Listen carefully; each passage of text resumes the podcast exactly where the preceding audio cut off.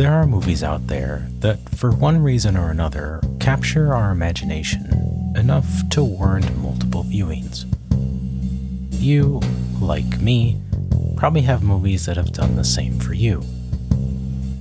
Whether critically acclaimed, visual masterpieces, or just plain fun, we all have those films that beckon us to return every now and again. Today's subject is one of those for me. I seem to press play on this title every year or so, and never really tire of it.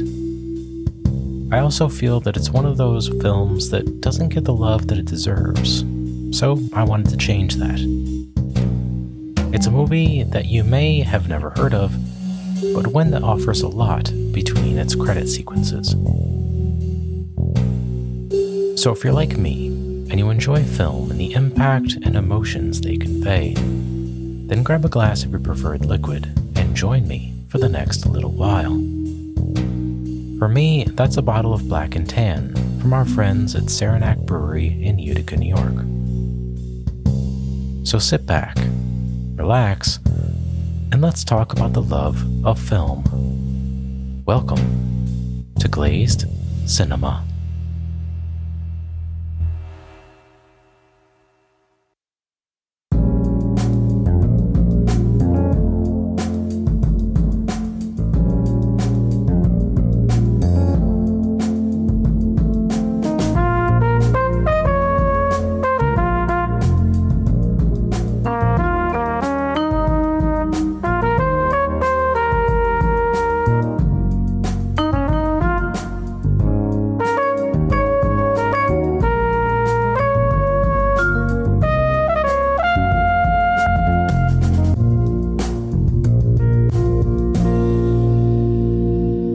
Today's subject is a wonderful journey that's a beautiful blend of heart, fantasy, drama, romance, and comedy.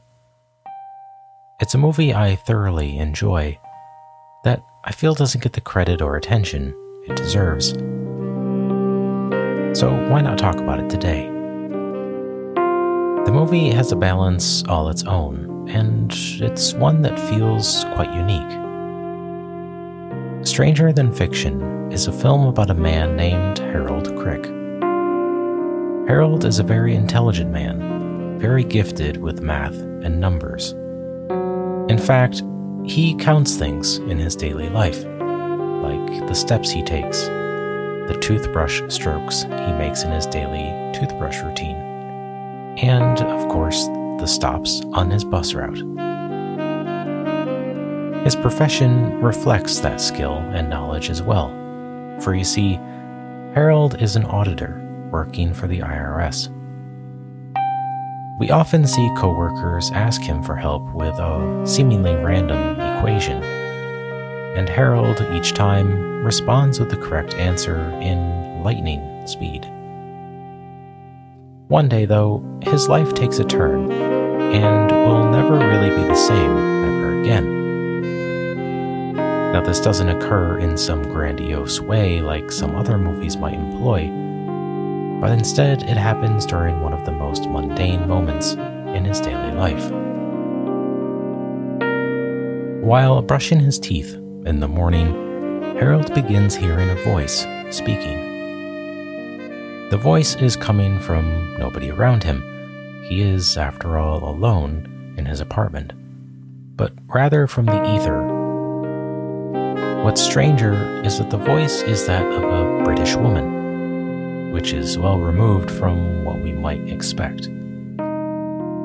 Even odder, the voice isn't speaking to him or even about him. No, the oddest part is that she seems to be narrating his actions.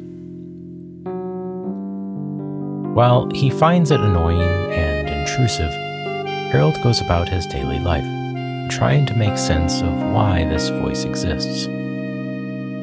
This also comes at a point in his life where Harold isn't quite sure he wants to be a tax auditor anymore. He begins to enter a sort of funk, something his HR manager describes as feeling wibbly wobbly. While getting a new assignment, he gets handed a bakery, something that should be an easier task to audit. It's during the assignment where he meets and begins to have feelings for the bakery owner, Ms. Pascal. All the while, the voice continues to narrate and describe everyday occurrences, his thoughts, and his feelings. His attitude towards this narrator changes drastically, however, when, while waiting for the bus, he hears her utter the words, will result in his imminent death. Clutched by the realization that he is now on borrowed time, Harold seeks help from the one source that might just be able to help him stop this death from happening and make sense of his situation a college literary professor. Directed by Marc Forster, Stranger Than Fiction includes a phenomenal cast, each one seemingly fitting their character like a glove. With the likes of Will Ferrell, Maggie Gyllenhaal, Dustin Hoffman, Dame Emma Thompson, Queen Latifah, and Tony Hale, the performances result in a fleshed out reality that is very touching. Will Ferrell particularly plays the lead role of Harold splendidly, stepping back from his usual comedic self and into a more serious aspect of his acting skills. Like some before him, for instance, Steve Martin, Jim Carrey, and Robin Williams, Will Ferrell plays the lead role with a muted humor, giving way to a more seriousness that feels refreshing and perfectly placed. Now, this movie is obviously about literature, and the screenplay for this movie in particular has some fantastic dialogue, both in the narration and the banter between characters. But the narration in particular has some fantastic lines and moments in it. One of my favorites of this is when Harold is doing filing. He's moving paper into folders, and then folders into the filing cabinet in front of him. As he moves them, he swipes the folder over the other ones and places it gently in the filing cabinet. The narrator describing the scene states The sound the paper made against the folder had the same tone as a wave scraping against sand. And when Harold thought about it, he listened to enough waves every day to constitute what he imagined to be a deep and endless ocean. There's also a great conversation that happens uh, somewhere toward the end of the movie with Professor Hilbert and Harold. Harold is trying to reason with the professor, and Jules says, However long you have left, you can, Harold. You can use it to have an adventure, or discover something, or, or, or finish reading Crime and Punishment. Harold, you could just eat nothing but pancakes if you wanted. Which Harold says, What's wrong with you? I don't want to eat nothing but pancakes. I want to live. Who in their right mind, in a choice between pancakes and living, chooses pancakes? To which Jules retorts, Harold, if you'd pause to think, I believe you'd realize that that answer is inextricably contingent upon the type of life being led and, of course, the quality of the pancakes. Written by Zach Helm, there's a ton of great stuff in this script, and it all unfurls quite wonderfully on the screen. I really enjoy this movie for all that it offers us. When I think about what I love about it, though, I come back to one aspect that in my mind makes it so successful the relationships. The relationships in this movie are fantastic, and there are so many of them, each unique and wonderful in their own rights. Of course, there's the relationship between Harold and the voice, which is pretty much entirely one way, but one that is not only vital to the plot, but also extremely engaging. Of course, then there's the beautiful relationship between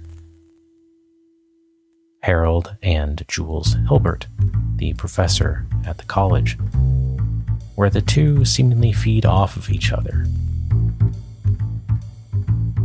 Then there's the relationship between Kay and her assistant that the publisher sends to help her, Penny, played by Queen Latifah.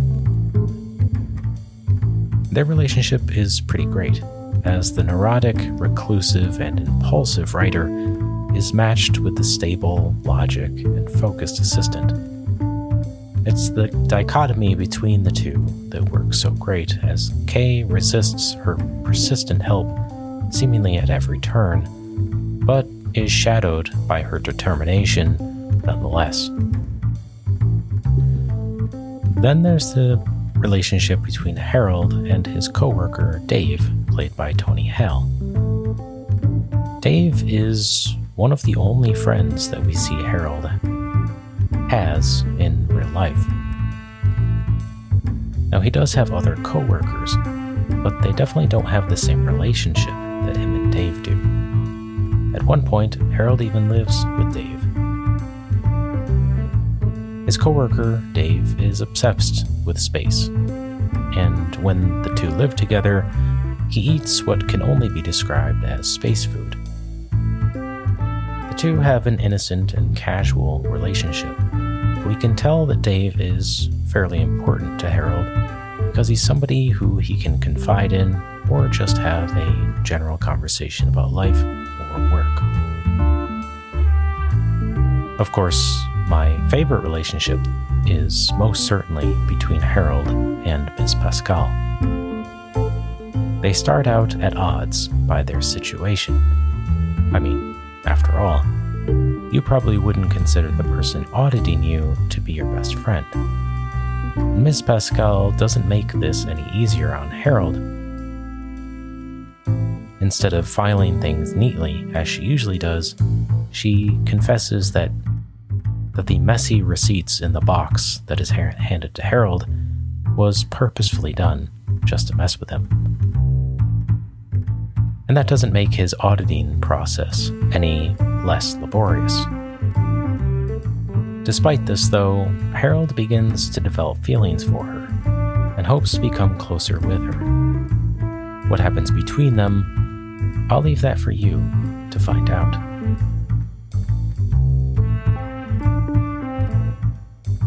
I also learned something in my research of this film that I thought was pretty cool. In certain scenes, when Harold had discourse during the narration, he was actually given an earpiece so that he could hear Emma Thompson's words and delivery. That way, when the co actors across from him read their lines, it made more sense, and he could emote more knowledgeably and effectively. It's something that's incredibly simple, but when I understood that, it made certain things make more sense. Now, I love this movie, and I watch it quite often, at least once a year, as I previously said. I showed it to my wife last year, and she really enjoyed it as well, and looks forward to when we watch it again together. Just taking the hint for this episode made us want to rewatch it, and it has that kind of pull.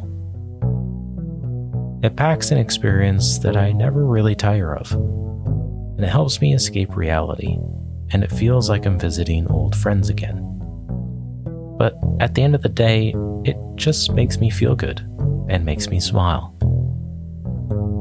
At the end of the day, isn't that the most important thing about a movie like this?